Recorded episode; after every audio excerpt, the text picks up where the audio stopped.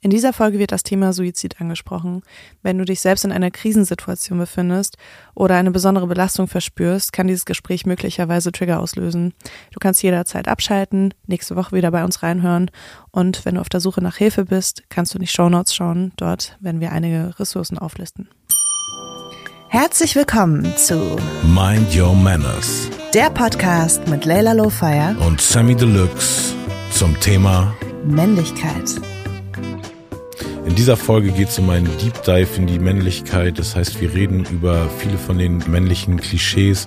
Wir reden viel über unsere eigenen Definitionen und Erfahrungen mit toxischer Männlichkeit und wie viel das den Männern auch selber schadet. Genau, wir sprechen darüber, warum wir überhaupt darauf gekommen sind, einen Podcast über Männlichkeit zu machen. Wie der Weg dorthin war, der war nämlich nicht immer geradlinig. Hm. Und wir sprechen auch über Feminismus und wie Feminismus sich die nächsten Jahre weiterentwickeln könnte, um eben weiterhin für eine Gleichberechtigung von Mann und Frau zu stehen und wie Feminismus manchmal so ein bisschen unempathisch wirkt. Mhm. Sammy. Ja, Leila. Gibt es ein Wort, mit dem du gerne beschrieben werden würdest von deinen Freunden? Ein Wort nur. Deluxe ist schon okay. okay, aber jetzt so als mm, Eigenschaft. Nee, ähm, Sorge ist ja mein Nachname von meiner Mutter. Hat mir gegeben, obwohl ich als Mirgani von meinem Vater geboren wurde. Aber ähm, dann, ich glaube, fürsorglich wäre wahrscheinlich okay. schon so ein Wort, wo ich denke, so über die Jahre so eine Stufe vor selbstlos. Oh, das ist auf jeden Fall krass. Ihr könnt mich auch einen Helden nennen.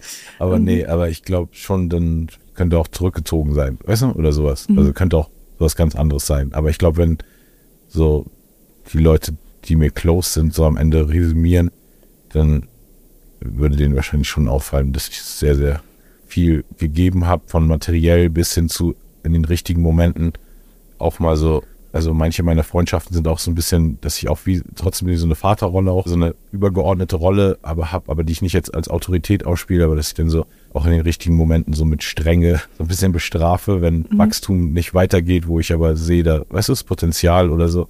Und ich habe irgendwie das Gefühl, das ist ja auch fürsorglich. Und dieses so einfach sich darum kümmern, auch angepisst sein, wenn jemand seinem eigenen Potenzial nicht gerecht wird und so. Also in der Gesamtheit, glaube ich, ist das schon, glaube ich, jetzt keine super wilde, falsche Selbsteinschätzung, aber könnte auch trotzdem sowas sein wie, okay, er hat einfach immer seinen eigenen Film gefahren und aber auch cool, dann ist er so nicht negativ belastet und auch nicht mhm. positiv belastet. Aber wenn es was Positives ist, glaube ich, was die Leute mit mir verbinden könnten, dann wäre es vielleicht eher das. Cool. Ich finde es voll schön, als du fürsorglich gesagt hast, äh, dachte ich sofort, ah, das ist ja wie so eine Vaterrolle. Da war ich auch gerade ein bisschen glücklich über meine Heilung, weil mein Vater war überhaupt nicht fürsorglich, ja. dass ich diese Assoziation mache. War ich gerade kurz ein bisschen glücklich. Ich sag dir mal, was andere Männer geantwortet haben auf diese Frage. Ich glaube, das war eine Umfrage von der GQ. 71 Prozent haben geantwortet, dass sie als ehrlich empfunden werden wollen. 34 Prozent als gentle, also so sanft. 13 Prozent sagen, sie wollen als dominant empfunden werden in ihrem Freundeskreis. 73 Prozent wollen als respektvoll beschrieben werden. 48 Prozent als stark. 8 Prozent als macho. Was ich irgendwie lustig fand, weil es ja irgendwie so ein negativ behaftetes Wort eigentlich ja, ist und dass man dann sagt, nee, ich will, dass meine Freunde von mir denken, dass ich ein Macho bin. Schmeckt wirklich. und 19 Prozent als muskulös. Das erste, was du mit mir assoziieren sollst, ist meine Muskulösität auf jeden Fall. Ist auch ein bisschen traurig, oder? Weil Muskeln können ja voll schnell irgendwie wieder verschwinden. Also. Voll, also da musst du ja nur echt mal einen Unfall haben und einfach mal einen Monat nicht dich physisch bewegen können. Ja, oder mal eine starke Grippe oder so. Ja, so, naja, so schnell nicht, aber gefühlt geht das schon relativ schnell. Wow, ja, das ist, ähm, ist alles außer die Muskeln und den Macho, finde ich auch legitime Sachen, mhm. aber bei mir irgendwie so zu shallow, weil ich habe ja eh, ich bin jetzt als Mitte 40-Jähriger ja länger berühmt als unberühmt gewesen. Mhm. So, und deshalb, wie einen Leute einschätzen, also das sind alles andere sind so eher so Labels, die Leute einem geben würden. Ungefragt jetzt, was Leute einfach denn sagen. Aber wenn ich mir aussuchen könnte aufgrund meiner persönlichen Selbsteinschätzung, dann finde ich sowas wie fürsorglich viel besser, weil es ja was Sendendes ist. Yeah. Und die ganzen anderen Sachen einfach so wie so Titel sind, weißt du? Also klar, respektvoll ist auch was Sendendes mhm. irgendwie, aber ich, ich finde irgendwie, doch respektvoll war, war das, wo, wo ich mich sonst, glaube ich, am meisten mit identifizieren würde stark und so. Das sind so Sachen, die ich irgendwie, also ganz viele Sachen gehen ja nur durch die Dualität, weißt du, in manchen Momenten mhm. ist man eben besonders stark, weil man vorher gerade schwach war und dann jetzt nur dieses, der bisschen Effort schon die Stärke ist und so. Weißt du, ich finde da, das sind mir irgendwie, sind mir keine starken Attribute genug irgendwie. Ich glaube, äh, bei mir ist es so, dass ich vorher oft als stark wahrgenommen werde. Aber das wäre nie was, was ich mir so selbst geben würde als. Mhm. Weil, weil für mich hat das immer, also wenn jemand so als besonders stark empfunden wird, hat das für mich immer sehr viel mit Leiden zu tun und mit so, ja, das ist eine Person, die hat einfach sehr viel schon durchmachen müssen oder so, ne? Du musst ja nicht stark sein, wenn nichts Schlimmes passiert irgendwie. Ja, du? und ich finde, jede, jedes Attribut hat ja auch noch ganz viele Facetten. Denn. Also man ist mhm. ja dann nicht in allen Bereichen stark oder in allen Bereichen schwach. Ja, also total. zum Beispiel auch bei Mut ist dann so eine Sache, so eine Freundin von mir hat so ein Selbstbild, wo sie so denkt, sie muss immer mehr Mut haben, aber sie ist Tätowiererin, weißt du? So, das ist für mich das ultimativ mutigste ever, ja. wenn du, weißt du, was manifestierst, was für immer in der Haut von einem anderen, von einer anderen Person ist. Aber so, die findet es mhm. dann mutig, wenn ich auf einer Bühne stehe oder so. Und das ist natürlich auch einfach so, nee, in dem Bereich bin ich mutig. Da habe ich dann wieder andere Bereiche, wo ich super ängstlich bin oder das, weißt du, gar nicht, mein Selbstbild gar nicht zulässt, dass ich denke, so, ich würde jemals sowas machen. So. Mhm. Deshalb, ich glaube, man muss das auch immer noch nuancieren, diese ganzen Begriffe. Also das, ja. Was ist der Hauptgrund, warum du den Podcast machen wolltest? Geld. Wie alles, was hier Keine Sorge, Leben das schneiden wir raus. ähm, nee, du hast ja wirklich vehement ähm, seit über zwei Jahren, glaube ich, reden Ich hatte das Gefühl, ich war sehr zurückhaltend damit. Ja, nee, also nee, war es schon auf jeden Fall. Ab dem Moment, wo ich gesagt habe, ich will jetzt mhm. gerade nicht mit der Öffentlichkeit teilen, hast du mich auch nicht mehr gepressured und dann haben wir nur mal wieder durch so ein langes Gespräch, durch so ein Deep Dive in das Thema rein habe ich dann, weiß nicht, ob ich dann gesagt habe, okay, eigentlich wäre es vielleicht doch gut und oder dir wieder so ein Signal gesendet habe, dass du es dann wieder ein bisschen aufgenommen hast. Ich muss sagen, ich habe ab dem Zeitpunkt habe ich wieder bin ich wieder auf den Zug aufgesprungen oder habe versucht, dich auf meinen Zug wieder raufzuholen, als du gesagt hast, oh, ich könnte mir schon vorstellen, einen Podcast zu machen, weil da war ich so, was? Bitte was? Aber ich habe doch einen Podcast.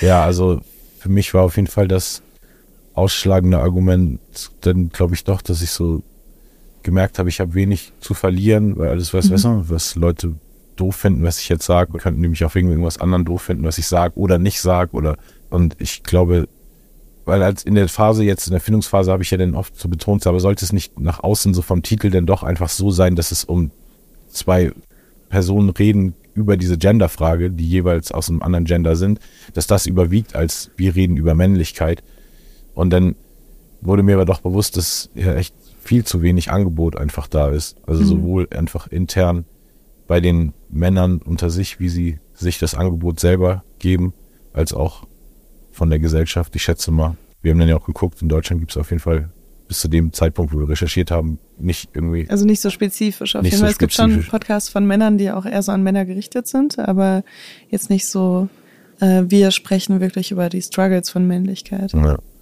genau. Und einfach, ich glaube, weil ich versuche irgendwie lösungsorientiert zu sein und nuanciert, dass denn auch, und du auch, und das in der Kombination super viele verschiedene Leute sich was da rausziehen können, weil ich glaube, diese einfach nur, wenn du jetzt ein junger Mann bist, der extrem verwirrt ist und einfach nur der Alpha-Mail sein will, so, und dann kannst du dir eben die Boss-Transformation, weißt du, von Kollega holen oder Andrew Tate oder so, ne? dann mhm. kann, geht man eher auf die Schienen, aber ich glaube, viele Leute suchen nach der Nuance und was denen geboten wird, weil die Stimmen werden am lautesten gehört in unserer Gesellschaft, sind diese Stimmen, die sagen, ich weiß mit ganz krasser Sicherheit, dass dieses Statement, was ich euch jetzt zu dem Thema und meine Blickwinkel und Perspektive, dass das die richtige Perspektive und Wahrheit ist fundamental und das ist ja überhaupt nicht unser Ansatz. Ja, wir versuchen durch, durch unser, durch alles, was wir gelernt haben und was wir aus unseren Umfeldern und eigenen Werdegängen gezogen haben, irgendwie zu verarbeiten und sind beide so, dass wir, glaube ich, auch deshalb so gerne miteinander reden, weil wir voll viel voneinander gelernt haben, eben, mhm. weil wir wirklich super oft so bei Themen und das eben auch zugeben in Realtime, weißt du? Dann nicht irgendwie Streiten ja, und dann danach so auf, oh, ey, was die letzte ich Woche gesagt drüber nachgedacht hat, und sondern wirklich so, ja, ich sag irgendwas, bin mir voll sicher, dass es total richtig ist, weißt du, und dass es irgendwie nicht irgendwie extrem männlich oder sexistisch oder patriarchisch, weißt du, gedacht ist. Und dann sagst du so, aber ja, babababam. Und dann bin ich so, oh, okay, komplett alle mhm. meine Argumente entkräftigt. Und und andersrum eben auch, weißt du, Ja, wenn man total. so die Größe hat, eben das einzusehen.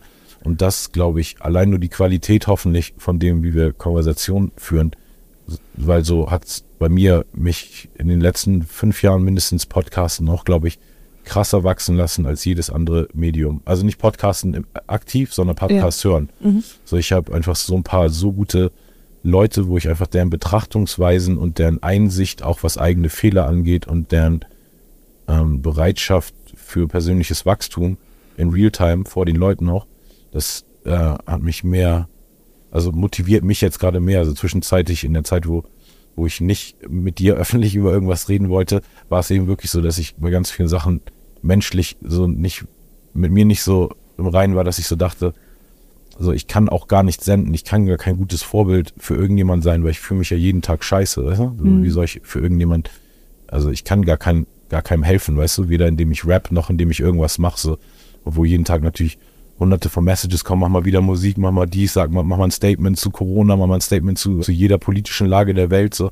Und ich war mir aber so voll sicher, ich kann nirgendwo den Gesellschaftsdiskurs irgendwie bereichern, weil ich einfach auch nur irgend so dummer Idiot bin, wie wir alle da draußen, weißt du, so der genau durch die gleichen Höhen und Tiefen geht und deshalb habe ich so aus der Zeit so voll so eine Humbleness gezogen und ich glaube, mit dieser Humbleness kann ich jetzt auch easier so eine Message spreaden, weil die ist eben voll undogmatisch und ist eher so auf dieses, ey, wir haben alle verdammt viel zu lernen und lass mal nicht verrückt machen in, in Ideologien festfahren und, und irgendwie heute irgendeinen tollen Podcast oder irgendein tolles Statement von irgendjemand hören, dann denken, das ist die komplette Wahrheit, das auf all deinen Social Media Channels rauszublasten, du bist der Typ, um dann zwei Jahre später zu sehen, du hast irgendeinem kompletten Soziopath gefolgt und seine, seine Worte einfach in die Öffentlichkeit weitergetragen. Ich glaube, viele Leute tappen gerade in so Stolperfallen, so von, so in, in, in Zeiten, wo dann man sich unsicher fühlt, so sich dann zu irgendwas hinreißen zu lassen, was einfach nicht gut und durchdacht ist. Und ich glaube, dieser Weg von persönlicher Reflexion und Themen immer wieder durchzugehen und wie wir das machen und uns da als Menschen austauschen, das ist alleine schon, wenn keiner inhaltlich was daraus zieht, wenn ich schon daraus, glaube ich, was ziehen. Total. Ja. Also ich wollte auch wirklich den Podcast so ein bisschen auch aus egoistischen Gründen machen. Also zum einen habe ich auch gemerkt, dass es irgendwie nicht so wirklich einen Podcast gibt, der spezifisch Fragen stellt, die vor allem Männer betrifft und beschäftigt. Und sehr viele Podcasts, die das äh, mit Frauen machen. Also zumindest habe ich mich sehr oft angesprochen gefühlt bei Podcasts. Und ich muss sagen, ich fühle mich oder ich sehe mich als direkte Leidtragende von so Themen wie toxischer Männlichkeit oder ja auch so negativer Männlichkeit einfach. Und habe mir ganz lange Gedanken gemacht, was ich anders machen kann. Und ich glaube, früher war mein Ansatz immer so, ich muss feministischer sein, ich muss irgendwie aktivistischer sein in meinem Feminismus, weil wenn ich noch feministischer bin, dann können wir alles Patriarchat stürzen und ich meine, du kennst es auch von mir schon von vielen anderen Ideologien, die ich so verfolgt habe, dass ich immer sehr, dass, dass ich meinen Wirkungsraum auch oft äh, überschätze, glaube ich. Und auch meine Herangehensweise nicht immer ganz perfekt ist und nicht ganz durchdacht. Aber ich habe so gemerkt, dass ich eigentlich mit dem Feminismus, den ich so ähm, auch in der Öffentlichkeit gelebt habe, so die letzten Jahre, also damit habe ich bestimmt äh, sehr vielen Menschen geholfen, aber vor allem Frauen. Also es war vor allem dieses, okay, egal was dir passiert, wir stehen hinter dir oder so. Du bist nicht alleine mit äh, dem Leid, was du erfährst, äh, teilweise von Männern. Und das sind ja aber nur die Leute, also in, in meiner Vorstellung jetzt, wenn ich da über diese Themen nachdenke, sind das für mich nur die Menschen, die davon Leidtragende sind und eben nicht die Personen, die das wirklich ändern können. Und das hat mich total beschäftigt und da habe ich mir wirklich die letzten Jahre so viele Gedanken drüber gemacht, woher das denn eigentlich alles kommt und woher kommt eigentlich toxische Männlichkeit und ist das für die Männer irgendwie besonders gut, toxisch männlich zu sein? Also haben die was Positives davon oder, oder ist es vielleicht doch eher eine Belastung? Und diese ganzen Fragen haben irgendwie bei mir so krass dazu geführt, dass ich echt auch meinen kompletten Feminismus hinterfragt habe. Und alles, was so diese ganze feministische Bubble auf Social Media oder ein Podcast oder sonst irgendwo so nach außen äh, spreadet. Also nicht, nicht, dass ich damit sagen will, dass das alles falsch ist oder so, aber es ist schon sehr an Frauen gerichtet. Und müsste man nicht eigentlich so viele Sachen auch eher an Männer richten und eher Männer unterstützen, dabei ähm, vielleicht, ja, das klingt so utopisch, aber bessere Menschen zu werden, ähm, mehr auf sich zu achten, mehr Sachen zu reflektieren, ähm, weniger Scheiße auch zu spreaden, so in ihrem, um, in ihrem engen Umkreis, gar nicht so in der Öffentlichkeit oder so, sondern so direkt, äh, was äh, ihre Partnerin oder Freundin oder äh, Töchter oder Cousinen oder Mitarbeiterinnen angeht, so weißt du, dass man da eher so ein bisschen drauf achtet. Und ich glaube, das war so ein bisschen, also für mich resultiert dieser Podcast aus so einem sehr, sehr langen Brainstorming, was ich hatte. Also du willst eigentlich gar nicht Männer erreichen, du willst Feministinnen bekehren, die zu sehr vom Pfad abgekommen sind. Nein, das gar nicht so, das gar nicht so. Ich denke, ich glaube wirklich daran, dass sich das jetzt als nächster Schritt in unserer Gesellschaft auch wieder ändern wird dass Feministinnen auch wieder einen anderen Pfad anschlagen werden und so, weil es war auch nötig, dass das alles so passiert ist, um dahin zu kommen, wo wir jetzt stehen. Aber ich denke, ab hier irgendwo muss man dann gucken, okay, jetzt haben wir jetzt äh, jetzt haben wir so ein paar Sachen erreicht, bestimmt immer noch nicht alles, was wir irgendwie wollten, was auf der Agenda stand so. Also wie kann man ab hier weitermachen, auch um auch so wieder zueinander zu finden und nicht sich noch mehr so zu äh, entfernen voneinander, weil was bei mir passiert ist auf jeden Fall die letzten sechs Jahre, ist, dass ich wirklich so sensibilisiert wurde auch für Dinge, die toxisch männlich sind, dass es mich ähm, in meinem privaten Leben so krass äh, auch eingeschränkt hat. Oder, naja, was heißt eingeschränkt? Das klingt so negativ. Es hat mir einfach sehr, hat mich aufmerksam gemacht auf sehr viele Dinge auch in meinem privaten Umfeld. Und mir fällt es zum Beispiel super schwer, zu daten. Also Männer zu daten, hm. ähm, die ich nicht gut kenne. Achso, ich dachte, das war Punkt schon. Ich, so, echt, ich hatte einen ganz anderen Eindruck. Okay. Ähm, nee, aber so, naja, aber das ist die letzten Jahre gefühlt immer äh, schlimmer geworden oder ist immer anstrengender so für mich geworden. Also Männer ähm, zu daten, die?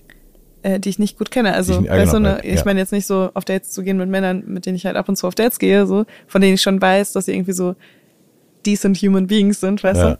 Ähm, aber einfach also weil dein Grundvertrauen ist, ist genau, einfach wird noch ge geschrumpft sozusagen. Total. Also das würde ich jetzt sagen, nicht nicht allein durch meinen Feminismus oder so, nee, sondern nee, auch auf jeden Fall über negative Erfahrungen. Deine, genau. Deine, ja. Absolut. Und ich bin jetzt schon so, dass ich mir denke, wenn ich auf Dates gehe, dann dann hatte ich schon krass Ausschau, ne? Ob ich irgendwas sehe, was so ein Red Flag ist oder so, ne, wie man das so typisch sagen würde, aber irgendwas, was darauf äh, schließen lässt, dass das ein Mann ist, der für mich sich nicht sicher anfühlt. Und keine Ahnung. Und ich denke mir so, also auch so in den Gesprächen mit meinen männlichen Freunden habe ich einfach sehr oft gemerkt, dass es da irgendwie so, dass irgendwie wie so eine neue Zeit gerade beginnt für viele, die auch mit wahnsinnig viel Verwirrung startet durch das, was die letzten Jahre alles so passiert ist in der Gesellschaft und durch das, was alles angesprochen wurde, das erste Mal teilweise so, weißt du, öffentlich angesprochen, äh, dass gewisse Sachen halt nicht gehen oder nicht, dass man das nicht machen soll. Und oder das auch richtig Konsequenzen gab für Männer. Genau, das auch, also wir sind jetzt gerade in Spanien. Ich weiß nicht, ob du die Gesetzeslage in Spanien kennst, aber ähm, die ist schon sehr feministisch auf jeden Fall im Vergleich zu anderen Ländern, auch im Vergleich zu Deutschland. Also hier ähm, ist Catcalling auf jeden Fall auch verboten. Du bekommst Menstruationsurlaub, also wenn du irgendwie Unterleibskrämpfe hast und nicht arbeiten kannst, weil du sehr starke Schmerzen hast oder Endometriose oder so, dann bekommst du Menstruationsurlaub. Es gab hier letztens einen Fall, wo sich ein Ehepaar scheiden lassen hat und die Frau hat, äh, war Hausfrau, also hat ihre Karriere aufgegeben sozusagen für die Familie und hat im Nachhinein sozusagen die Care-Arbeit, die sie geleistet hat für diese Familie, hat sie im Nachhinein äh, vergütet bekommen, laut Gericht. Also der Mann musste sozusagen, also er hat ihr nachträglich ein Gehalt gezahlt dafür, äh, wo wir in Deutschland auf jeden Fall weit entfernt sind von davon Care-Arbeit wirklich zu vergüten oder wirklich als Arbeit anzusehen. Also es gibt auf jeden Fall noch viele Dinge, glaube ich, die auch in Deutschland, wo man sich noch ein bisschen an eine äh, Gleichberechtigung annähern könnte. Aber genau, was ich meinte einfach ist, dass ich das Gefühl hatte, dass viele Dinge so eine Art Verwirrung hinterlassen haben bei Männern in meinem Umfeld, dass ich sehr oft gefragt wurde, auch so, ist das jetzt okay oder ist das jetzt okay, weil ich darf ja das und das nicht mehr machen. Aber was ist dann das, was ich stattdessen mache? Und da dachte ich so, also da gab es so eine Situation äh, mit einem Freund von mir, der auch so, ist auch sehr groß und sieht sehr männlich aus, hat einen großen Bart und ist auch ein sehr gut aussehender Mann und ich kenne ihn sehr, sehr lange schon und ich hatte nie so das Gefühl, dass er äh, ein Problem hatte, Frauen kennenzulernen oder äh, Frauen anzusprechen oder ja, irgendwie. Und dann hatte ich äh, vor eineinhalb Jahren oder zwei Jahren hatte ich mit ihm so ein Gespräch und er meinte so, du Leila, ich spreche gar keine Frauen mehr an. Also ich habe damit einfach aufgehört, weil ich weiß nicht, was sich für die Frauen übergriffig anfühlt und was nicht. Und das ist schon, also ich empfinde ihn als so einen sehr selbstsicheren Mann. Und das hat mich so zum Nachdenken auch angeregt, weil ich mir dachte, klar, also wenn ich jetzt ein Mann bin in der Zeit und ich will wirklich Sachen gut machen, ist es super einfach rauszufinden, was ich nicht mehr machen soll. Aber es ist sehr schwer rauszufinden, was ich stattdessen machen kann. Also was eine gesunde Männlichkeit ist oder was, was so, ja, eine positive Männlichkeit ist. Und da hatte ich das Gefühl, es ist in Deutschland schon irgendwie so eine krasse Lücke, die da gerade stattfindet oder die entsteht auch. Und auch wenn wir die jetzt vielleicht mit unserem Podcast nicht komplett schließen können oder so, ähm, habe ich trotzdem die Hoffnung, dass wir irgendwie so ein paar Fragen stellen, die Leute dazu anregen, bei sich selbst in ihrem eigenen Leben natürlich irgendwie sowas positiv zu verändern oder äh, vielleicht auch neue Projekte sogar zu starten, die weiterhin diese Lücke füllen. Ja, denke ich auch. Wäre auf jeden Fall wünschenswert. Jetzt gibt's ein paar Facts, Facts, Facts, Facts. Global sterben drei bis viermal so viele Männer an Suizid wie Frauen. In Australien sterben dreimal mehr Männer durch Suizid als durch Autounfälle. Einer von neun Männern in den USA wird statistisch gesehen einmal ein Gefängnis von innen sehen, im Vergleich dazu eine von 56 Frauen. Männer leiden doppelt so häufig unter Suchterkrankungen wie Frauen. Männer sind siebenmal häufiger Mordopfer. Am wahrscheinlichsten ist der Täter auch ein Mann. Homophob motivierte Gewalttaten gehen meist von Männern aus. In Kanada zum Beispiel sind das 90 Prozent. Geschätzt werden, dass 10 bis 38 Prozent der Opfer sexuellen Missbrauchs männlich sind. Laut einer GQ-Umfrage identifizieren sich 19 Prozent der Männer als Feministen. Ein anderes ganz großes Thema bei Männern ist einfach auch mentale Gesundheit. Also wenn man sich die Statistiken anschaut, sind die wirklich erschreckend. Ähm, das war so, ich weiß noch, das war so meine erste Recherche, die ich, glaube ich, hatte zu dem Podcast, weil ich so ein bisschen die Auswirkungen, ja, von diesen ganzen männlichen Problemen, wollte ich irgendwie so, wollte ich mir Zahlen zu anschauen und dann habe ich gesehen, dass global drei bis viermal so viele Männer an Suizid sterben als Frauen. Und das ist schon echt eine krasse Zahl. Man muss aber auch dazu sagen, dass ähm, bei Männern die Suizidversuche sehr viel mehr erfolgreich sind. Schockierender Fakt, der auch einer der Gründe für mich war, als du ihn mir so genannt hast, weil wir waren dann so darüber am Streiten.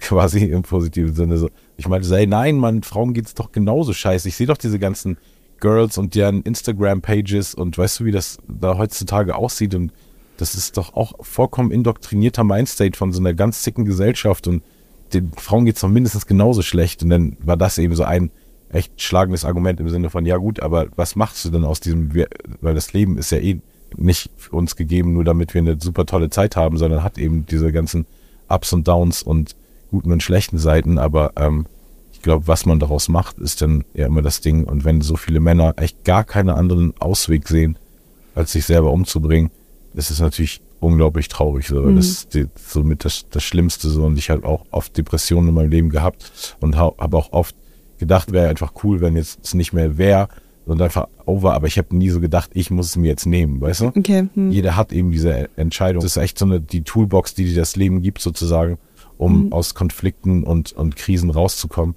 Und gerade wenn den Leuten anscheinend das echt komplett genommen wird, dass sie irgendeine Person haben, um zu kommunizieren. So, das ist ja echt das Schlimmste, was passieren kann, so wenn du es nirgendwo mehr anders rauslassen kannst. Ja, absolut. Ich habe auch einen Freund, der sich das Leben genommen hat. Und für mich war das richtig schlimm irgendwie, weil wir kurz vorher noch telefoniert hatten. Und also er schon auch gesagt hat, ja, er versucht jetzt gerade ein paar Sachen besser zu machen und so. Also er klang auf jeden Fall eher motiviert äh, in unserem Telefonat. Ne? Aber ich dachte mir dann so, als es dann passiert ist, war ich so, wow, wieso hat er das nicht gesagt? Ich war zu dem Zeitpunkt auch in Therapie, aber ich dachte irgendwie, ich will ihn damit nicht voll quatschen oder so. Bestimmt andere Sachen so gerade im Kopf und ich war echt so, ja, also wieso hat er nichts gesagt? So, ich hätte meine Erfahrungen irgendwie mit ihm teilen können und er hätte sich vielleicht weniger alleine gefühlt oder so, ne?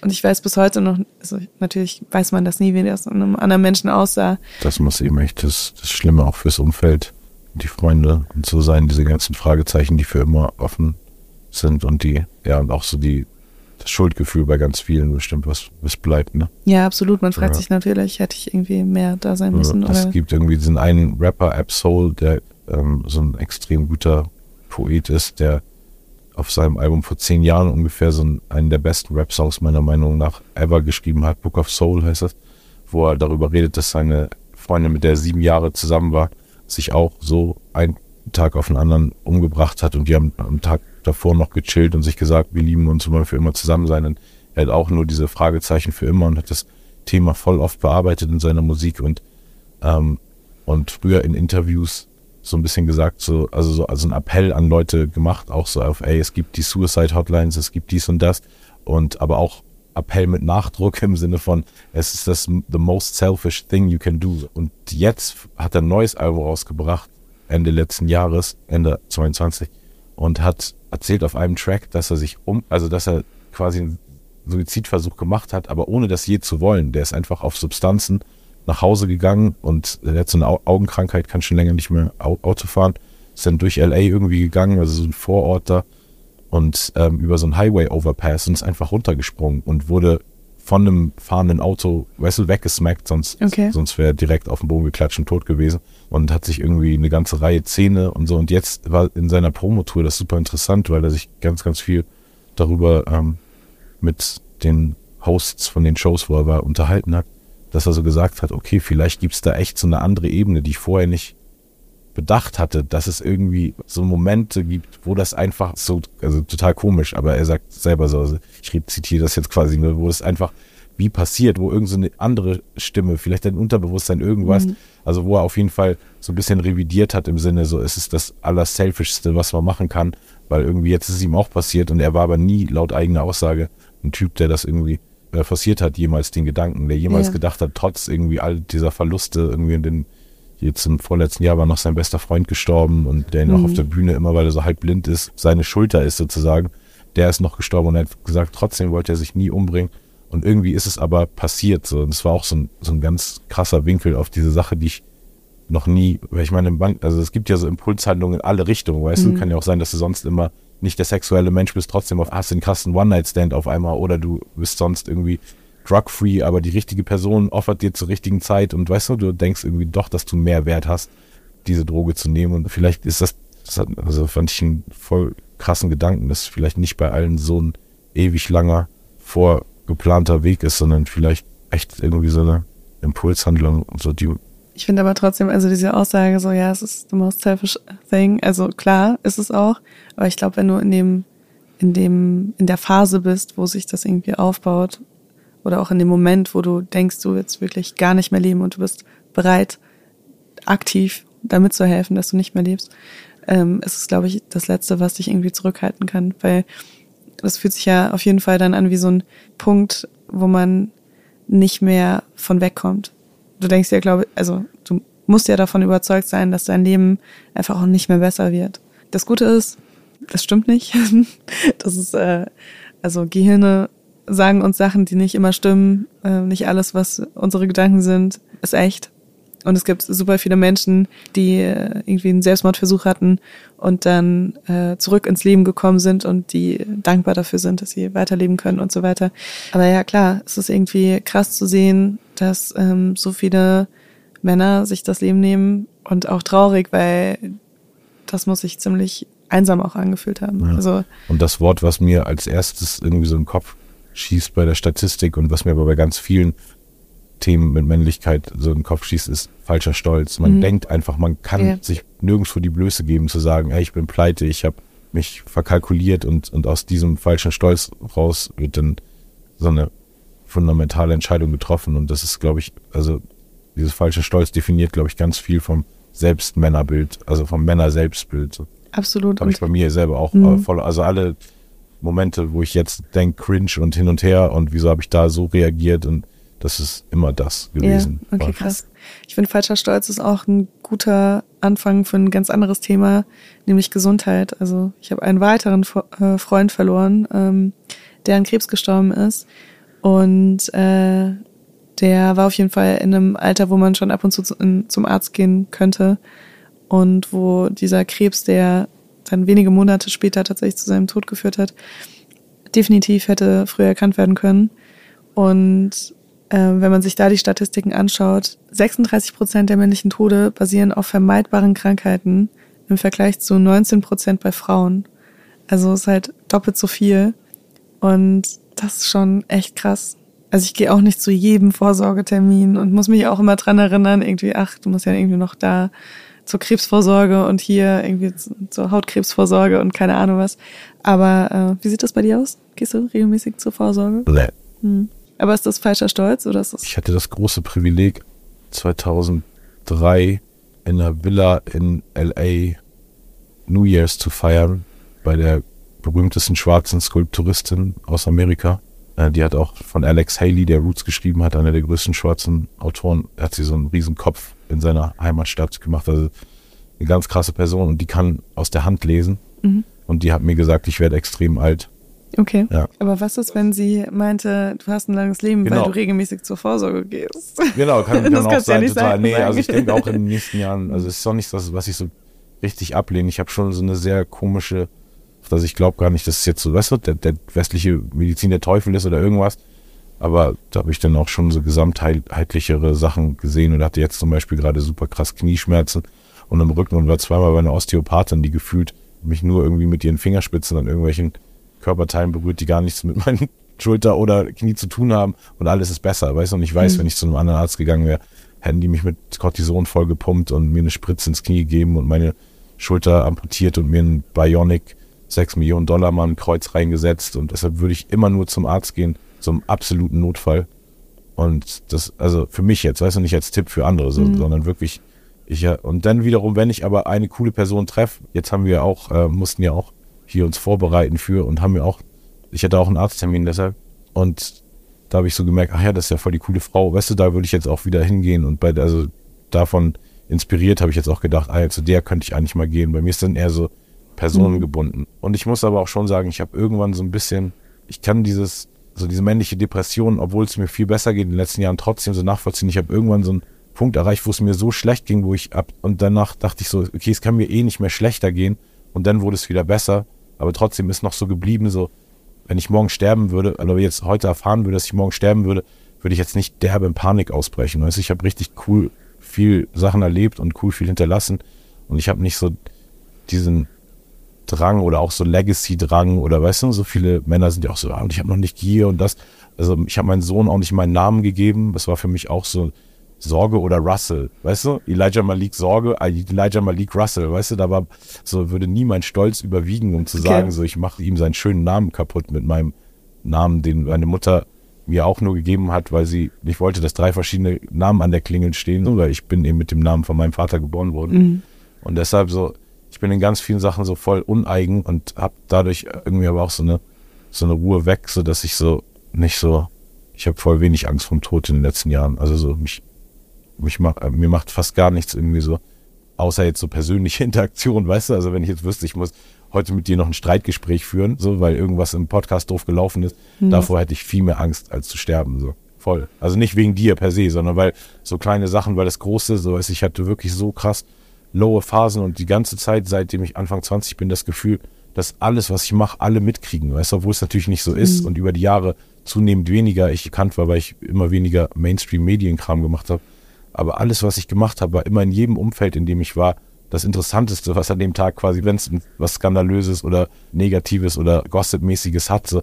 Und ich habe so viel Last immer auf mir gehabt, dass ich dann irgendwie zum Glück irgendwie besser statt, dass ich da dran explodiert oder implodiert bin, dann irgendwie so wie positiv abgestumpft. Also ich kann noch voll Excitement für alle möglichen Bereiche in meinem Leben fühlen, aber ich habe gerade überhaupt gar keine ultimativen Ängste mehr. Also ich hatte vor allem ewig lange so Angst, dass mein Sohn und ich keine gute Beziehung führen werden, weil seine Mutter in meinen Kopf auch viel dazwischen stand, so viel oder so viel reingefunkt hat. Und seitdem ich mit ihm so meine Beziehung habe, bin ich irgendwie so, was soll jetzt noch passieren? So, am- Und, trotzdem, auch wenn du dir die Statistik anschaust mit den 38 Prozent von den Männern, die wegen unentdeckten oder ja, vermeidbaren Krankheiten sterben, trotzdem löst das gar nichts in dir aus, dass Nee, du denkst, du könntest ja mal wieder zur trotzdem- Vorsorge gehen nee, oder so. weil, also, Weil ich meine, so ja von nicht, Knieschmerzen, ist, weißt du? So von Knieschmerzen stirbst du ja jetzt nicht, ne? Nee, aber also das geht ja nicht um weiß solche man ja nicht, Sachen. was besser ist jetzt. Ob, ob jetzt das für mich geiler wäre, morgen zu erfahren, dass ich Krebs habe und in einem halben Jahr zu sterben und bis dahin vielleicht noch hart mein Leben zu leben. Oder jetzt drei Jahre irgendwelche krassen Treatments zu machen. Aber du hast ja auch so ein bisschen, also allein schon deinem Sohn gegenüber, hast du ja theoretisch schon so auch eine Verantwortung, dass du dich um dich selbst kümmerst, oder? Oder empfindest du das gar nicht so? Nee, sehe ich okay, krass, nicht. weil das habe ich meinem Kind gegenüber total.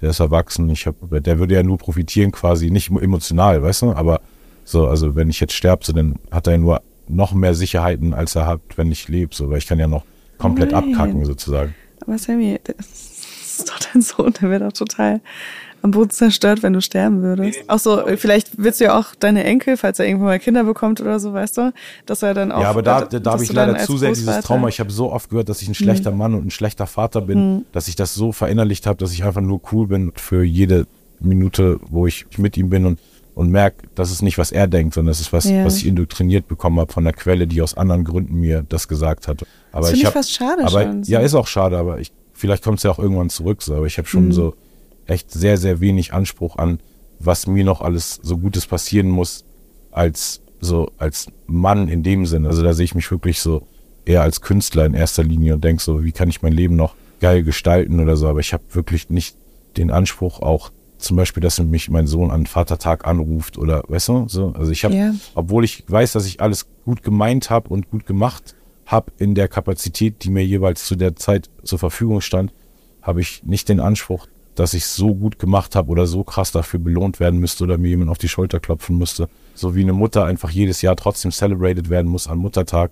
Ich habe schon das Gefühl, und das ist schade, aber ich habe nicht das Gefühl, dass Männer diesen Anspruch quasi haben, weil ich auch nie einen Vater hatte, wo ich das so, oh, die muss jetzt anrufen, weil das ist wieder der Tag im Jahr und ich muss ihnen sagen, wie dankbar ich bin. Mhm. Das hatte ich weder mit meinem echten Vater noch mit meinem, mit meinem ähm, Stiefvater. Und ich finde es immer krass, denn natürlich auch, wenn ich Männer höre, die überhaupt, also das ist für mich so super crazy, das ist für mich mit das Unvorstellbarste, obwohl ich schon richtig unvorstellbare Sachen erlebt habe in meinem Leben. So ist für mich das Unvorstellbarste, so, so auf als erwachsener Mann, weißt du, so, so Leute, die jetzt so alt sind wie ich, die so, ja, ja und dann oh, letzte Wochenende mit meinem Vater dieses Gespräch und das ist für mich einfach so, ja. so crazy, weißt du, dass da mhm. irgendein Mann gibt, der dich gemacht hat, aus dem Ballsack du rausgesplattert kamst irgendwie, so, und das, äh, den gibt's einfach so, das ist für mich einfach richtig crazy. Mhm. Und daraus habe ich dann, also einfach, vielleicht auch aus, so, aus einem Coping-Mechanism, weil ich so oft das hinterfragt habe, wie schlecht ich jetzt wirklich bin, weil sie es mir so oft gesagt hat, dass ich dann wirklich irgendwann vielleicht so, okay, vielleicht habe ich gar nicht den Anspruch, dass ich habe dafür ganz viele andere Sachen in meinem Leben so gut gemacht und ich habe jetzt mit ihm eine coole Beziehung und würde, bin immer, bin da, wenn er irgendwas von mir will und interessiere mich für das, was er macht. So, und das, aber mehr finde ich irgendwie komischerweise, also ich habe keinen Messwert, was man mehr als Mann so erwarten kann in seiner Erfüllung. So. Hm. Ja, irgendwie, das hat mich trotzdem total irritiert, dass du als erstes an dein Erbe denkst wenn du an deinen Tod denkst in Bezug auf deinen Sohn? Ja, das ist natürlich auch wieder dann wahrscheinlich so ein zynischer Coping-Mechanismus, ja, weil ich denn jetzt, weil es eigentlich natürlich emotional viel zu tief ist, jetzt überhaupt ja, ja. zu nee, denken. So, wir müssen das auch nicht anschneiden oder so. Ne? Ich glaube, dass du natürlich da schon einen größeren Impact in seinem Leben hast, als äh, dass er dann eine finanzielle Sicherheit dadurch hat.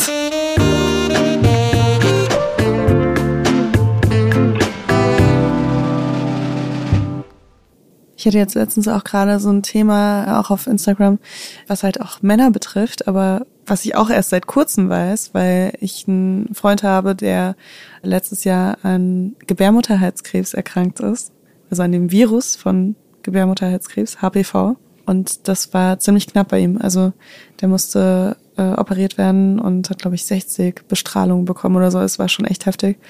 Und da war ich das erste Mal so, was? Also HPV kann bei Männern irgendwie was auslösen, ja. ähm, dass deren Leben gefährdet ist, das ist ja total absurd eigentlich, weil ich denke immer so, also für mich ist das irgendwie eine Geschlechtskrankheit, das ist jetzt einfach nicht nur eine Geschlechtskrankheit, das ist einfach ein Virus, der auch durch andere Wege übertragen werden kann. Aber für mich von den Geschlechtskrankheiten, die ich kenne, ist es immer so, dass der Mann irgendwie, ach, es juckt ab und zu mal kurz und dann ist es weg und die Frau ist irgendwie ist so unfruchtbar und keine ja. Ahnung was. Ne? Ähm, und das fand ich irgendwie so krass und dann habe ich mich auch mehr damit auseinandergesetzt und war auch bei so einem Abend, wo es darum geht, ähm, über HPV aufzuklären.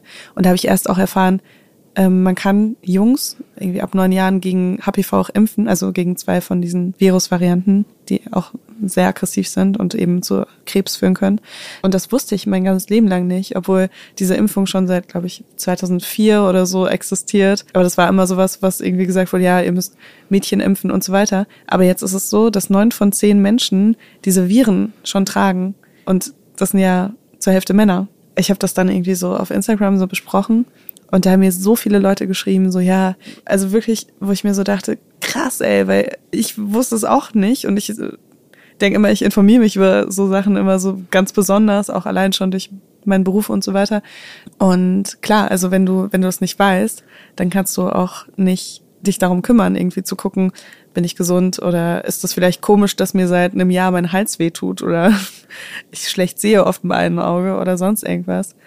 Und ich fand das so crazy, irgendwie das zu sehen, dass da auch Männer komplett ähm, schon fast so ausgeschlossen wurden, die letzten Jahre, wo man schon sehr viel über HPV wusste. Wow. Ja, das ist echt krass zu sehen. Und deswegen bin ich jetzt gerade immer so, immer wenn ich mit einem Mann rede über, über irgendwelche Vorsorgen oder so, bin ich so, neun von zehn Menschen haben HPV. Weil es wirklich, es ist einfach eine große Menge an Menschen und es sind nicht die, die besonders viele GeschlechtspartnerInnen haben oder so, die besonders anfällig dafür sind, weil es einfach fast jeder hat. Du kannst es dir an der Türklinke holen, über eine Schmierinfektion im Schwimmbad, sonst irgendwo. Das sind echt so Sachen. Ich finde, äh, ich finde, Männer müssen mehr anfangen, auch über Gesundheit zu sprechen und Gesundheitsthemen.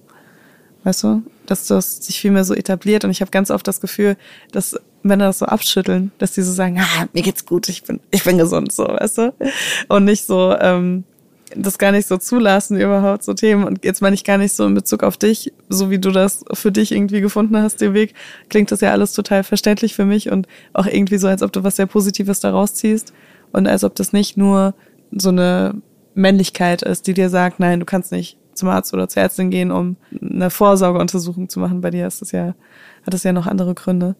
Aber ich habe schon das Gefühl in meinem Freundeskreis, dass es auch die Männer sind, die dann eher noch mit der Krippe ins Gym gehen und ich bin auch jemand, äh, der sich immer wieder für Therapiebesuche ausspricht, weil mir das einfach sehr geholfen hat und ich mir denke, wenn alle Menschen so zur Therapie gehen würde, wäre die Welt ein besserer Ort. Voll, ich habe ja dich, ich muss dafür nicht zahlen. wow, das größte Red Flag. das sagst du nur, um hier so ein bisschen angespannte Stimmung zu machen. Nee, aber es ist wirklich so, dass ich mal bei meinem ehemaligen Therapeuten saß und gesagt habe, dass das mein damaliger Partner zu mir gesagt hat. Dieses, äh, ich muss nicht zur Therapie gehen, ich habe ja dich. Und er meinte daraufhin zu mir, äh, Frauen gehen meistens zur Therapie, weil sie ein Problem haben und eine Lösung suchen.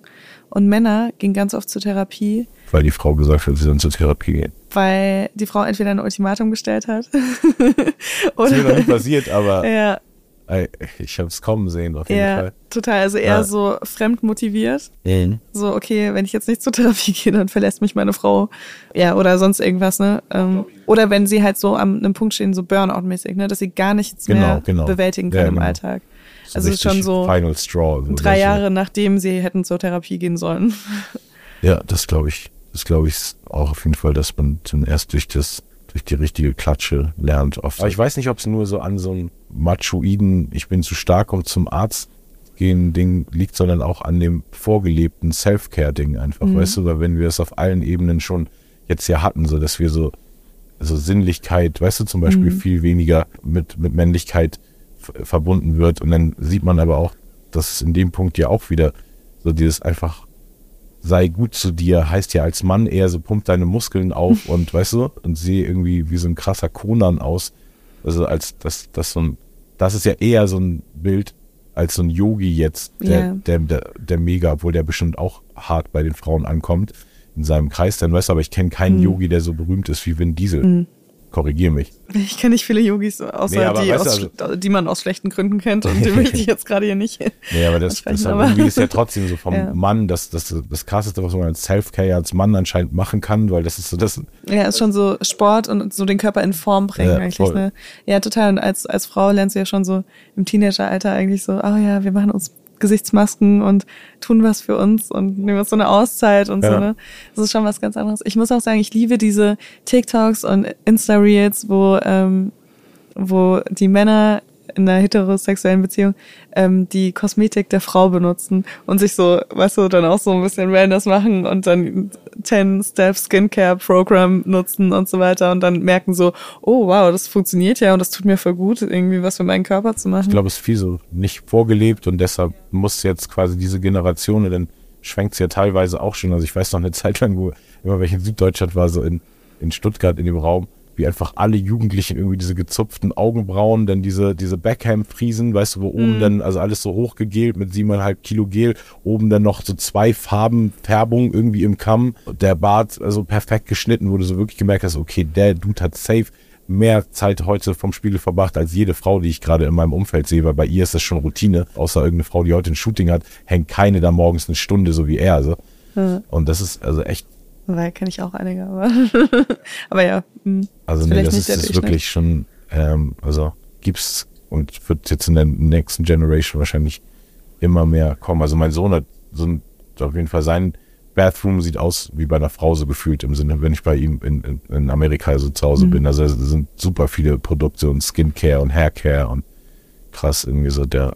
Ist ja auch äh, total heilsam, irgendwie sich so mit seinem Körper auseinanderzusetzen ja. durch ähm, so ein Pflegeprogramm. Also es ist ja nicht nur, ich schmier mir ja nicht nur eine Creme ins Gesicht, damit ich irgendwie weniger Falten kriege oder bessere Haut oder sonst irgendwas. Aber es ist ja auch so ein Prozess, so, ne? Ich fasse mich an, ähm, so ich taste mich ab. Das ist auch, was Gesundheit angeht, auch ganz krass, ne?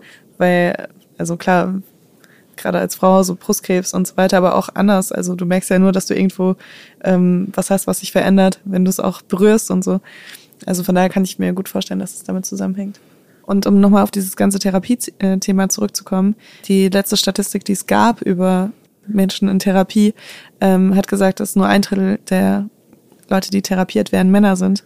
Und die Verteilung von psychischen Krankheiten ist aber gleich. Also natürlich gibt es ähm, bei jeder Krankheit noch so ein bisschen Unterschiede.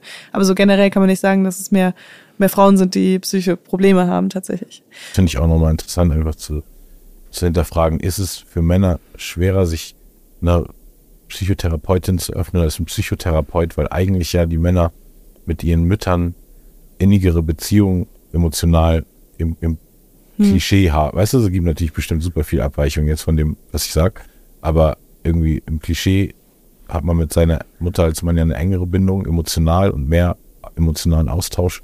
Vielleicht über so Themen. Deshalb mir, also ich hatte in der zweiten Klasse so viel ähm, Probleme mit mir selbst, dass ich, äh, dass meine Mutter mich in so einer Kinderpsychologin geschickt hat, die super lieb war und das war total hilfreich. Meine ganze Grundschule bis so in die sechste, siebte Klasse, wo da war es dann so ein bisschen, wo es mir so auch unangenehm wurde nach der Schule, denn weil ich dann Ausreden finden musste. Weißt du so, die, die war in der gleichen Straße wie einige von den Freunden, mit denen ich zur Schule ging und dann so, ja, was machst du denn jetzt? Ja, ich gehe dann noch so hier die Straße lang.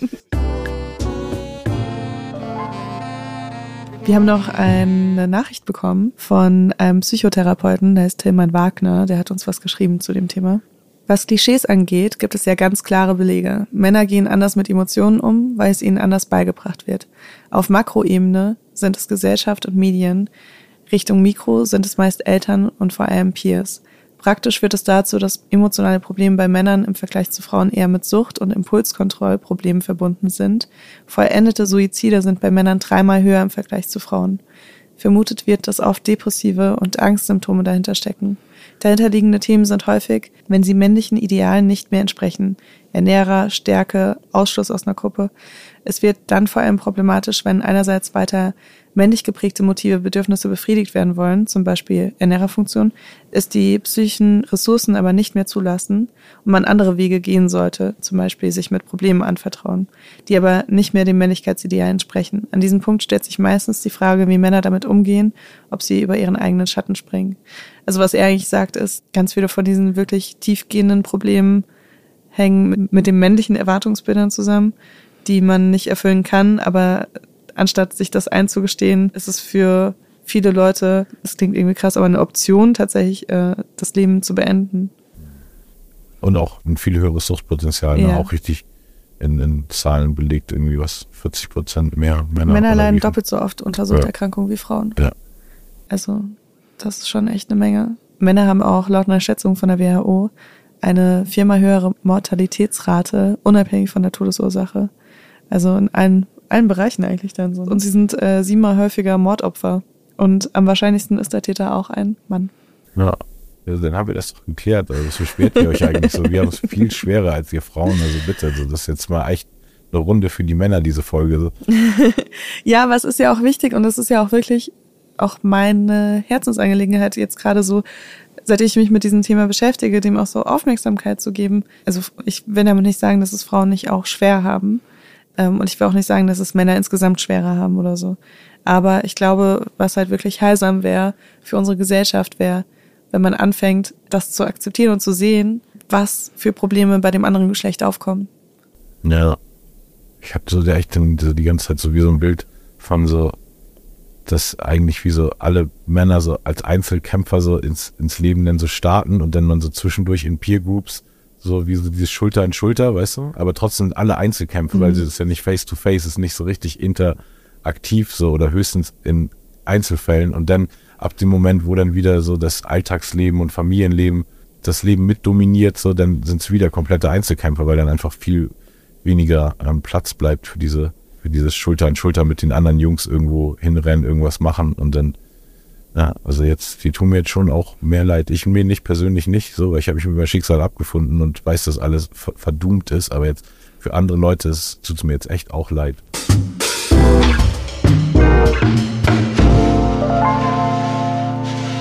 Bevor wir dann noch tiefer in das Thema reinkommen, würde ich gerne noch dir einen kleinen Fun Fact präsentieren. Ja, dann mach mal hier.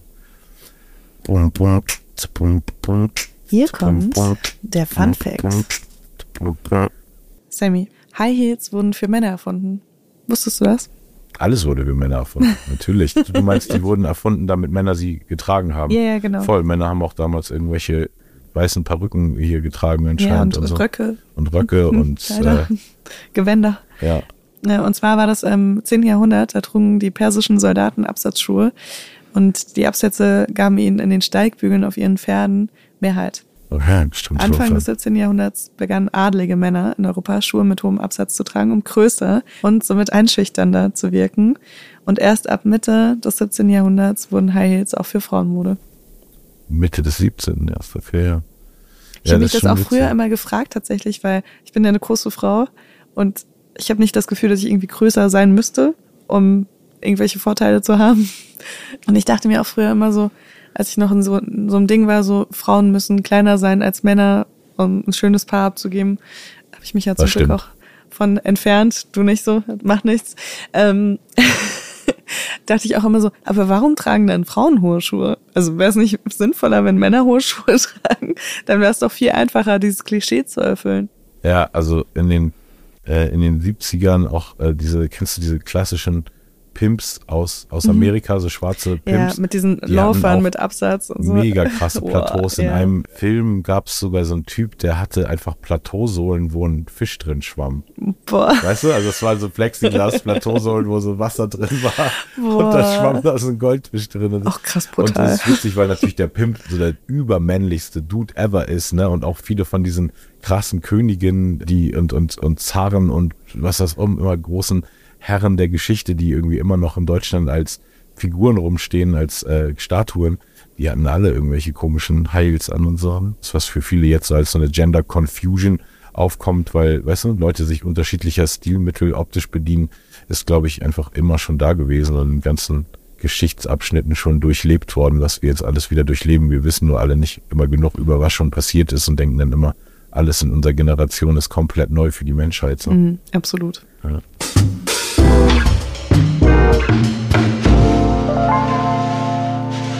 Hier kommt noch ein Gesprächsauszug zwischen uns und einem jungen Autor. Genau, wir haben mit Christian Dittloff gesprochen. Der hat das Buch Prägung geschrieben, unter anderem. Und da hat er viel darüber gesprochen, was uns zu dem Menschen macht, der wir sind und wie wir uns verändern können. Da geht es auch viel um Männlichkeit, um die Reflexion von persönlichen Vorbildern und Popkultur. Und alles weitere erfahrt ihr jetzt. Yeah.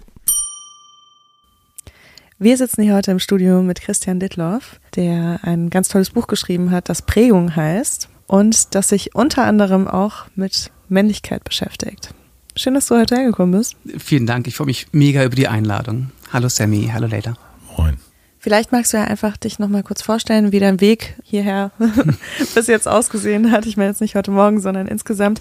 Und welche Themen dich da besonders bewegt haben. Ja, klar, voll gerne. Also äh, sonst, sonst hätte ich gesagt U8, aber jetzt ähm, ist es, also mein Name ist Christian Dittloff und ich bin Schriftsteller. Ich komme aus Hamburg ursprünglich, bin da zur Schule gegangen, bin da aufgewachsen, habe da auch Germanistik und Anglistik studiert, also habe so Literaturwissenschaft studiert und habe als Musikjournalist gearbeitet, Kulturjournalist, äh, so ein bisschen Social Media Experte eine Zeit lang, aber habe mich irgendwann entschieden, ähm, das mit der Literatur noch ein bisschen ernster zu nehmen, als ich es eh immer so ein bisschen gemacht habe und habe noch literarisches Schreiben in Hildesheim studiert und äh, habe vor fünf Jahren, 2018, mein erstes Buch rausgebracht, Das Weiße Schloss, ein Roman. Vor zwei Jahren, 2021, ist mein Buch Nie mehr Zeit, das Jahr des Abschieds von meinen Eltern erschienen. Ein autobiografischer Roman über äh, den Tod meiner Eltern, die 2018, also in dem Jahr, in dem auch mein Debütroman erschienen ist, gestorben sind, in sehr kurzem Abstand.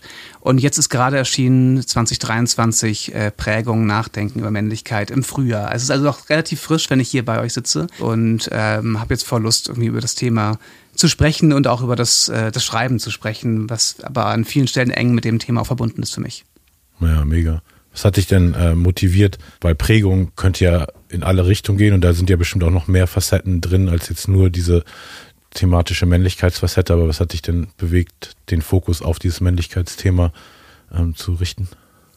Ja, es gibt ja wie so eine Geschichte, mit der auch mein, mein Buch anfängt. Das ist wie so eine, so eine Kerngeschichte, weil sie eigentlich die beiden Ebenen ganz gut zeigt. Also einmal diese Rückwärtsgewandtheit im Sinne von, ich betrachte, was mich als Kind geprägt hat, aber auch dieser dieser Fokus auf das Thema Männlichkeit. Als meine Eltern gestorben sind, habe ich viel so, habe ich auch so Meditation, therapeutische Meditation gemacht und war in so einer so einer Gruppe mit anderen PatientInnen mit äh, Trauer und Burnout und Depressionssymptomen mhm. und ähm, äh, wir lagen so in so einem lichtdurchfluteten Raum auf so Matten und haben so eine Gedankenreise gemacht. Also an so einem Bergsee sind wir dann quasi mental gegangen, Augen zugemacht und das war irgendwie, war voll gut für mich. Und dann äh, meinte die Meditationslehrerin aber auch, jetzt atmet mal aus, atmet eure blockierenden Gedanken aus. Und dann war der ganze Raum so, ah.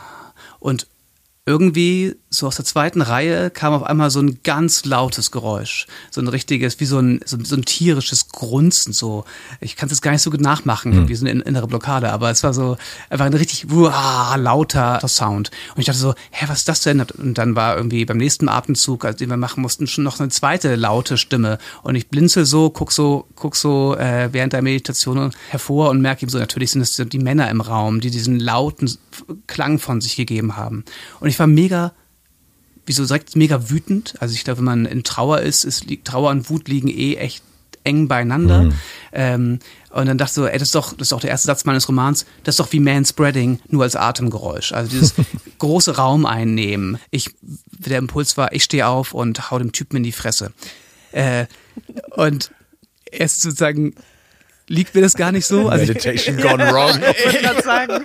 Genau, habe ich auch gemerkt. So, Mehr Trigger als im Alltag. das ist auf alle Fälle habe ich, hab ich gemerkt, okay, da ist jetzt eine Ambivalenz drin. Auf der einen Seite nervt mich das mega, diese sozusagen dieses selbstverständliche Raum einnehmen. Auf der anderen Seite ist mein erster Impuls ein Gewaltimpuls, der auch mit quasi äh, männlicher Prägung ja. oder mit, äh, mit gewaltvollen Männlichkeitsbildern vielleicht zu tun hat. Mhm. So auch wenn ich jetzt mich noch nie richtig geschlagen habe oder sowas. Also das ist nicht ja, so. Aber dieser Gedanke. Also. Der Gedanke. Und das habe ich gedacht, ey, das interessiert mich, auch diese Verknüpfung. Also nicht nur zu gucken, mit, den, mit dem Finger auf andere Männer zu zeigen, ey, die machen hier alles falsch oder so, sondern auch zu sehen, wo steckt es aber auch in mir, diese, diese Prägung von gewaltvollen Männlichkeitsbildern. Und das war wie so der Schlüsselmoment. Ich habe mich da schon lange vorher mit beschäftigt, sozusagen. Auch beim ersten Studium war das ein thematischer Schwerpunkt von mir. Aber ich dachte, hey, ich mache dieses Buch. Das kam aus dieser Meditationsszene sozusagen. Wahnsinn. Ich würde super gerne wissen, ob, ob du deinen Vater als erstes Männlichkeitsvorbild ähm, so wahrgenommen hast oder ob du deine Männlichkeitsbilder dir eher außerhalb so zusammengesammelt hast.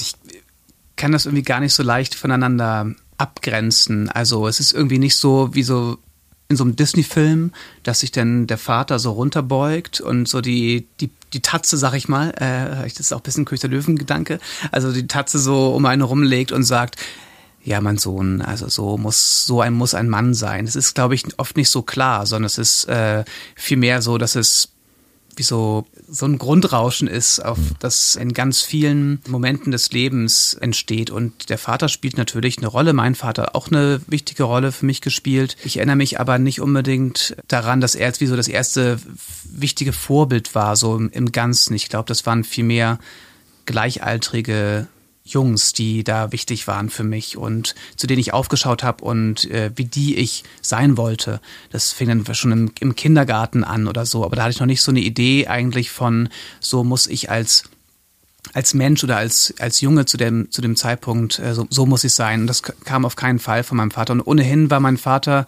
so über die Jahre gedacht nie so ein, nie so ein prägendes Vorbild äh, so im Ganzen. Ich habe eigentlich viel eher mich versucht, mich auch im Unterschied zu ihm zu entwerfen.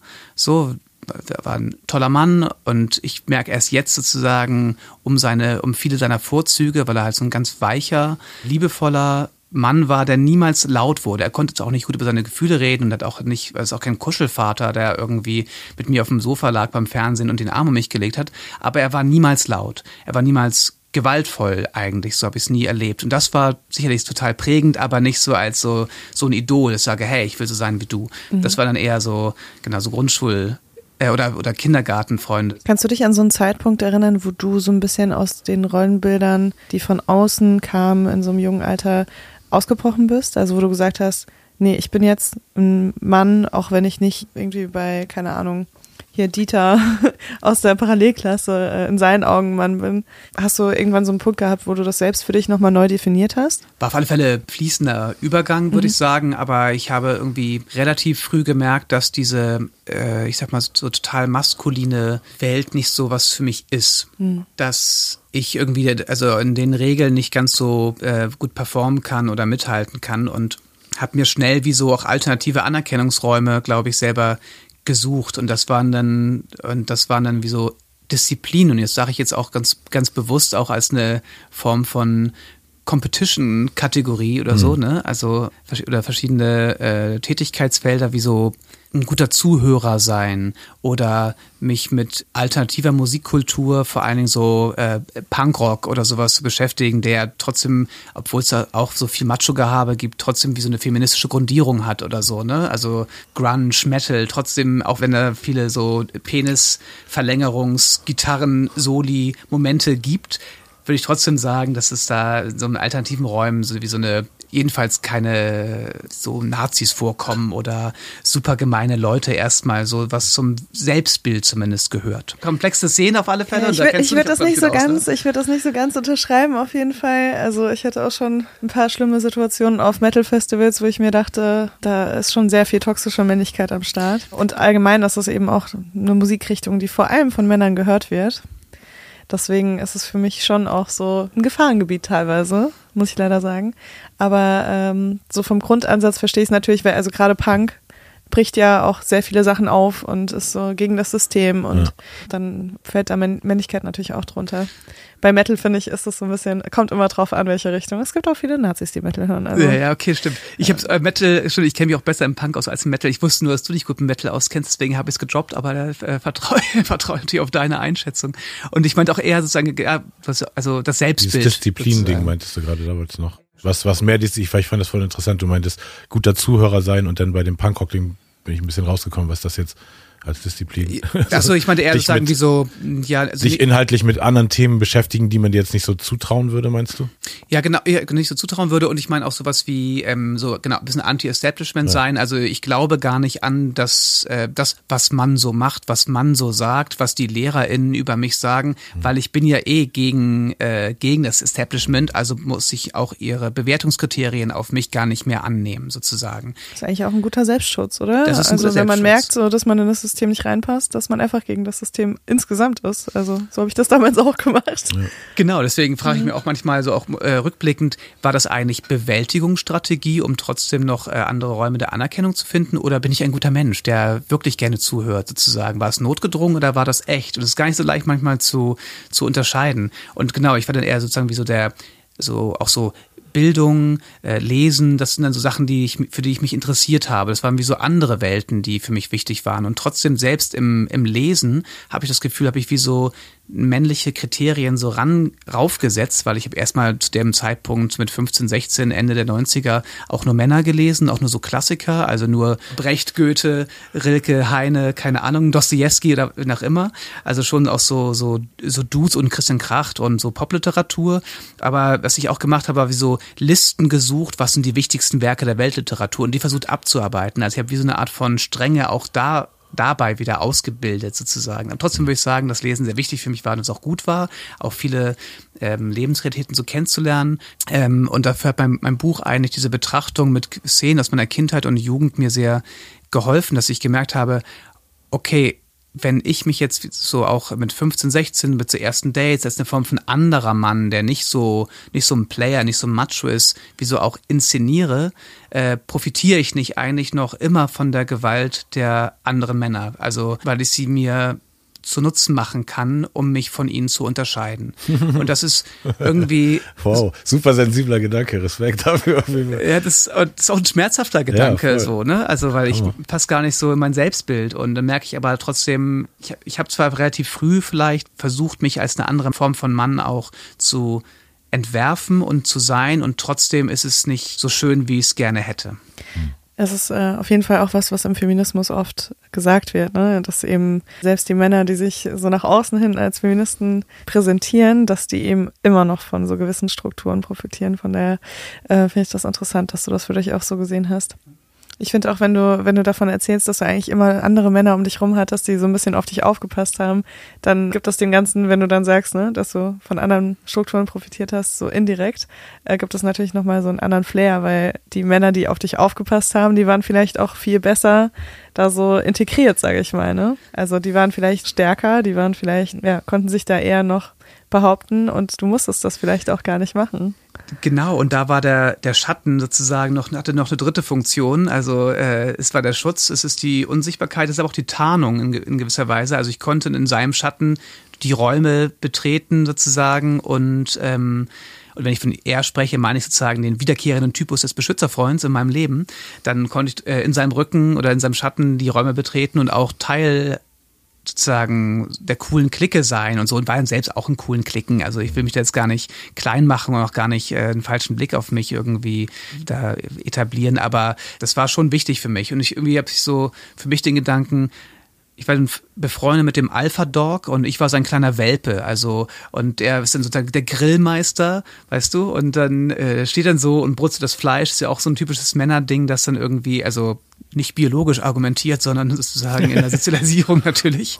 Und dann äh, habe ich dann vielleicht aber eher über feine Salate mit Fenchel versucht, parallel zu reden. Und habe es aber immer genutzt sozusagen als Zugang, von dem ich mich aber auch wieder distanzieren konnte. Und das machen, glaube ich, viele Männer sozusagen. Ich finde diese Dynamik total interessant. Wir sprechen ja auch über Peer Groups und äh, auch Männerfreundschaften und so weiter.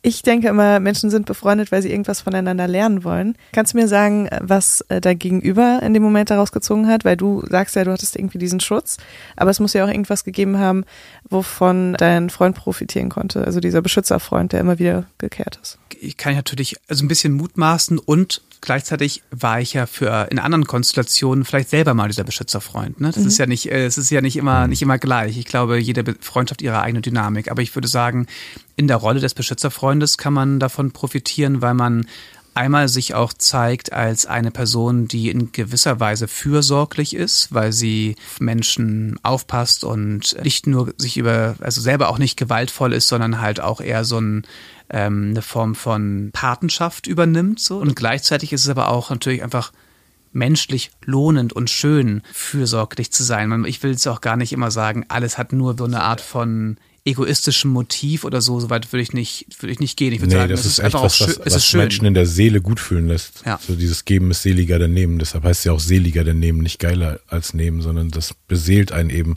wenn man anderen Leuten was Gutes tut. Ich finde es so interessant, weil wir sprechen im Podcast immer wieder über dieses Wort Fürsorge und wie das in manchen Zusammenhängen extrem männlich wirkt und in anderen Zusammenhängen dann wieder so sehr weiblich.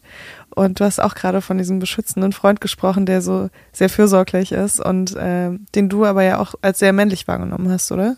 Also für mich klang das jetzt so, als ob du es so beschreibst. Ich finde es interessant, dass es dann, sobald es um Care-Arbeit geht und alles, was so in der Familie passiert, dann ist es auf einmal so weiblich konnotiert, dass man da, wenn man das nicht extra betont, überhaupt nicht über Männer nachdenkt. Was ich voll interessant finde, wo ich die ganze Zeit so drüber nachdenke, in der Reflexion, ähm, wenn, wenn du redest und so überleg, okay, ich bin wirklich so als mixed, ich bin halb Ausländer, halb Deutsch, aber in der deutschen Familie auch so. Ich konnte eben mich auch immer mit beiden Seiten super gut identifizieren. Und wenn ich dann so denke, klar haben manche von den Migrationskids dann irgendwie so ein gerade in der Hip-Hop-Welt zum Beispiel, hatte ich auch meinen ersten optischen Vorteil. Ne? Wenn es darum ging, dass alle Luke Skywalker sein wollten, dann war ich nicht äh, der authentische Luke Skywalker, aber ab dem Moment, wo dann irgendwie alle Run DMC sein wollten, war ich der viel authentischere Typ mit der Baseball-Cap schief als ne, mein, mein weißer blonder Kollege. Und ich, ich muss die ganze Zeit dran denken, wie so jeder ja irgendwas sucht immer, was er selber nicht hat. Und dann so die, die taffen Jungs, die quasi in die Beschützerrolle vielleicht kommen und, und irgendeinen ähm, sensibleren, ruhigeren Charakter beschützen, brauchen später ja aber auch irgendjemand, der ihnen hilft in anderen Lebenssituationen. Und ich finde das eben auch gerade so interessant, wie jeder Mann ja mit seinem, mit der Absenz von irgendeinem Faktor, der mit Männlichkeit zu tun hat, struggelt, dass es nicht immer nur dieses ist, ich bin nicht tough genug, sondern es gibt eben die Dudes, die sind tough, aber denen fällt es total schwer, emotional zu connecten oder auf intellektuellen Ebenen mit, mit Leuten Gespräche zu führen. Und jeder sucht ja immer irgendwas, was er nicht hat. Und deshalb immer voll schön zu hören, wenn sich diese Matches zumindest für eine Zeit ergeben. Ja, voll. Jetzt klingt das schon so ein bisschen so, als ob du nie in deinem Leben so toxisch männlich warst, um das jetzt mal so klischeemäßig auszudrücken, ne? Weil Wo du ist dich ja schon so ein bisschen, also wenn man unserem Gespräch jetzt hier so zuhört, würde man, glaube ich, denken, da ist jemand, der ähm, war damit noch nie konfrontiert und der hat das auch gar nicht in sich, weil er sich schon immer abgegrenzt hat. Ähm, das kannst du wahrscheinlich nicht so unterschreiben, oder? Nee, also, naja, und auch das sozusagen, was sind äh, Gedanken und was sind Taten? Toxische Männlichkeit ist so wie auch so ein Begriff, der auch jetzt gerade so ein bisschen auf dem Prüfstand steht, aber das sozusagen das richtig greift oder ich, ich spreche irgendwie so von gewaltvoll zu sprechen, weil das dieses toxisch und dieses Gift ist irgendwie auch so, es wird ja auch immer von irgendwem verabreicht. Naja, Ja, wir können auch, äh, ja, Also- meistens ist es eine gewaltvolle ja, aber Menschlichkeit schon fast, ne? Also Ja, genau. Also war ich unbedingt auch. Ähm, es ist zum Beispiel eine Sache, die ich wie so voll bereue, ist, ähm, als ich dann vielleicht so mit 14, 15 selber in so ein bisschen machtvollere Position in meiner Klassendynamik so reingerutscht bin, einfach so, weil ich Teil von einer größeren Jungsgruppe war, weil ich irgendwie ganz gut in der Schule war, dass ich da vielleicht meine, die Position, also ich weiß nicht, irgendwie Klassensprecher oder irgendwie wie so ein Vorreiter, never, aber trotzdem hatte ich ja eine Möglichkeit zu sprechen. Und auch, äh, gut, in meinem Buch bin ich, gehe ich vor allen Dingen so bis, bis zum Studium und ich war da quasi einfach wirklich in sehr, sehr langen Beziehungen. Ich hatte da nicht so eine, in meinen, bis Anfang 20 oder bis Mitte 20 nicht so eine Dating-Phase, die, wo man so irgendwie auch wo auch viel Mist bei rumkommen kann, so, so im, im männlichen Sein, bin ich eigentlich ganz froh drum, äh, weil da hätte ich bestimmt auch nicht mich nur cool verhalten, aber ich war einfach dann so von in so fünf Jahresbeziehungen drin, so Mhm. zweimal, bis ich ähm, bis ich 25 war und äh, ja, also Wie war denn das Dating für dich, so mit 25 das erste Mal so richtig? Also Dating finde ich immer so ein bisschen schwierig auch, aber das stelle ich mir dann Wieso, noch wieso schwierig? Dating? Ja. Naja, weil man sehr viele fremde Menschen, also wenn man jetzt heutz- heutzutage auch von Online-Dating ausgeht und so, dann lernt man sehr viele fremde Menschen kennen und weiß nie, wie so ein Abend irgendwie ablaufen kann. Ja, voll. Also beim, ich bin halt 83er Jahrgang, das heißt irgendwie, ich habe eigentlich gar kein Online-Dating richtig gemacht. Also, Ah, okay. weil ich dann eigentlich in meinen festen Beziehungen war. Also als Tinder aufkam, war ich eigentlich gar nicht sozusagen, war ich off the market, eher mehr oder weniger. Okay, und habe das nicht so viel gemacht. Also war ich so auf drei, vier Tinder-Dates und ähm, aber ich glaube, wenn ich, hätte ich mit Anfang 20 gedatet, dann hätte, dann wäre eigentlich so wie so mein in mich geprägter Wunsch, also wie auch so ein cooler Player zu sein oder sowas, ne, das ich natürlich aufgenommen habe durch Popkultur, durch Pornokonsum, durch meine Klassenkameraden oder sowas, ne. Das hätte ich bestimmt auch versucht stärker auszuspielen oder irgendwie mir zu beweisen. Hast du so ein Resümee aus dem Buch ziehen können, was du uns jetzt so als, als absolutes Heilmittel für alle Probleme der, des Patriarchats und der toxisch männlichen Gesellschaft mitgeben kannst? Eine Sache, wo du so gesagt hast, das ist für dich jetzt, das hast du ultimativ daraus gezogen. Ja, also auf, auf keinen Fall habe ich jetzt sozusagen die, die geheime Losung gefunden oder so. Aber was ich, ein, also ein Satz, der im Sprechen über mein Buch immer wieder jetzt mir gekommen ist, aber leider der es nicht ins Buch geschafft hat, weil da wusste ich es noch nicht, äh, ist sozusagen, das ist kein Geständnis, sondern ein Eingeständnis. Ähm, das heißt, dieses Buch, es geht erstmal darum, für mich oder auch überhaupt in so der selbstkritischen Männlichkeitsbetrachtung, etwas sich selbst einzugestehen, die Notwendigkeit äh, zu erkennen, dass man durchdrungen ist von patriarchaler Prägung als, als Mann, dass einfach sozusagen eine Umstellung stattgefunden hat, eine patriarchale Zurichtung, das, aus der man sich schwer überhaupt, von der man sich schwer freimachen, freimachen kann. Irgendwie wäre es irgendwie schön, wenn ich einfach sagen könnte, ich bin ein Mensch und ich möchte glücklich sein, ich möchte Liebeserfahrung sammeln, ich möchte solidarisch sein, ich möchte fürsorglich sein, ich möchte cute sein, ich möchte irgendwie auch normschön sein. Ja, okay, klar, natürlich will ich das. Und ich will auch stark sein, aber ich will auch schwach sein dürfen. Und ich möchte mich äh, ja auch als wirklich so in so einem Familienumfeld vielleicht als eine fürsorgliche Person zeigen. Und ich möchte auch Erfolg haben. Und ich möchte all diese Dinge für mich. Und ähm, gleichzeitig halt auch für alle anderen. Und das fände ich irgendwie schön halt, wenn allen Geschlechtern alle Möglichkeiten auch von den Bedingungen her und von den Bildern her zur Verfügung stünden. Sehr, ja, sehr vorbildlich. sehr gut. Wie vielen Männern traust du so eine ähnlich sensible, so eine Weltsicht zu? Hast du das Gefühl, dass es Männern schwerer fällt, so eine Weltsicht zu adaptieren? Es gibt so individuelle Grenzen und Steine, die im Weg liegen und Hürden und eine, also die Hürden für Männer in dieses Gefühl reinzukommen, hat eben was mit Männlichkeitsbildern zu tun sozusagen. Ne, ich versuche ja irgendwie auch immer zu, einfach zu unterscheiden zwischen Männern, die handeln und Männlichkeitsbildern. Und ich spreche irgendwie viel über Männlichkeitsbilder so für mich. Das ist irgendwie das, woran ich mich abarbeite. Und ich weiß nicht, wie viele Männer das, äh, ich würde es erstmal allen zutrauen, sozusagen, also sich etwas bewusst zu machen. Aber mhm. dafür braucht es auch, wie so glaube ich, so Verstärkerstimmen. Also deswegen braucht es auch so Möglichkeiten, ja. wie in eurem Podcast darüber zu sprechen, äh, müssen auch irgendwie, würde ich es aus meiner Position gerne manchmal machen und zu sagen, ey, wenn es, damit ihr es überhaupt macht, mhm. checkt doch mal, es tut ja allen besser, sozusagen. Es tut euch auch selbst besser, wenn ihr irgendwie äh, sich als sich fürsorglich zu ähm, erfahren. Mhm. Das sind ja irgendwie es tut mir halt auch leid, dass es sozusagen Männlichkeitsbilder dafür sorgen, dass es manchen Männern verwehrt ist, erstmal das zu haben. Trotzdem leiden sie natürlich nicht nur darunter, sondern es sind, vor allem sind sie dann äh, reproduzieren sie Leid und das Total. ist halt die Gefahr. Und so. für mich war es eben so krass, gerade wo du diese extrem eloquente Aufzählung gemacht hast von dem, was du als Mann gerne alles sein willst, habe ich gemerkt, ich habe das noch nie so von einem Mann gehört, aber von Frauen ständig im Sinne von auch diese Sachen, die sich widersprechen. Weißt du, genau gerade, wo du gesagt hast, äh, äh, ich, ich will stark sein, aber auch schwach sein dürfen. So, das ist irgendwie so eine, wie so eine Reflexionsebene, die ich bei ganz vielen Frauen schon gehört habe, weil sie das vielleicht auch untereinander in Gesprächen mehr kultivieren können, solche Gedanken, so ein Anspruch, was man überhaupt sein will im Auge der anderen. Und ich kenne das von, von Männern eigentlich wenig auf dieser Ebene, außer eben auf dieser plumpen Ebene, so ich brauche jetzt mehr Muskeln, weil alle meine Jungs sind am Pumpen, deshalb brauche ich auch mehr Muskeln. Das habe ich von vielen Männern gehört.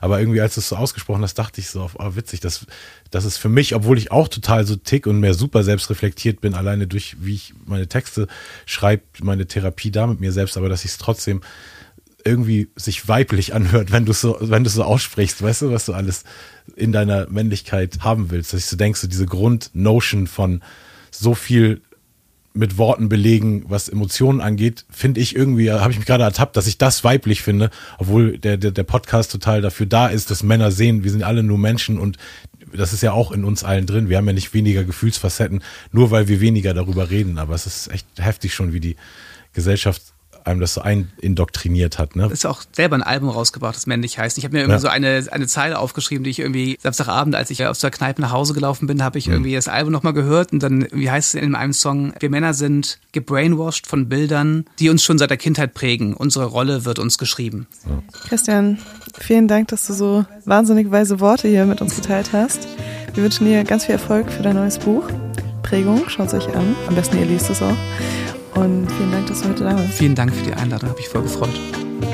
Also seitdem wir die Folge aufgenommen haben, sehe ich ganz krass diese medizinischen Fakten über Männer in meinem Umfeld. Also wirklich, ich habe letzte Woche mit jemandem gesprochen, der hat eine Woche Magen-Darm schon gehabt, der war nicht beim Arzt, wo ich mir so denke, eine Woche, das muss ja eine kleine Rosine sein, die da irgendwie zu Hause getrocknet. Und ich dachte so, wie kann man nach einer Woche kotzen und scheißen, nicht zum Arzt gehen? Das muss doch richtig schlimm für den Körper sein, so lange in so einem Notzustand zu sein. Und äh, dauernd begegnen mir solche Sachen. Also mich hat diese Folge auf jeden Fall krass bewegt. Ja, ich habe auch das Gefühl gehabt, dass, dass danach irgendwie unser Algorithmus bestimmt äh, individuell sehr, sehr darauf ausgelegt war. Ich habe auch so extrem viele Fakten bekommen und auch echt sehr viele, die darum gehen, dass Männer sich quasi vernachlässigen selber, sowohl in, äh, im Alter werden als auch in Krankheitsphasen. Ihr könnt uns ja mal auf Instagram schreiben, wie ihr die Männlichkeit der Zukunft seht. Wir hoffen, ihr konntet aus der Folge heute was ziehen und wenn es nur der nächste Vorsorgetermin ist, den ihr euch jetzt gerade ausgemacht habt, Und dann hören wir uns nächste Woche wieder. Genau. Mind your manners und manners mindet euch selbst.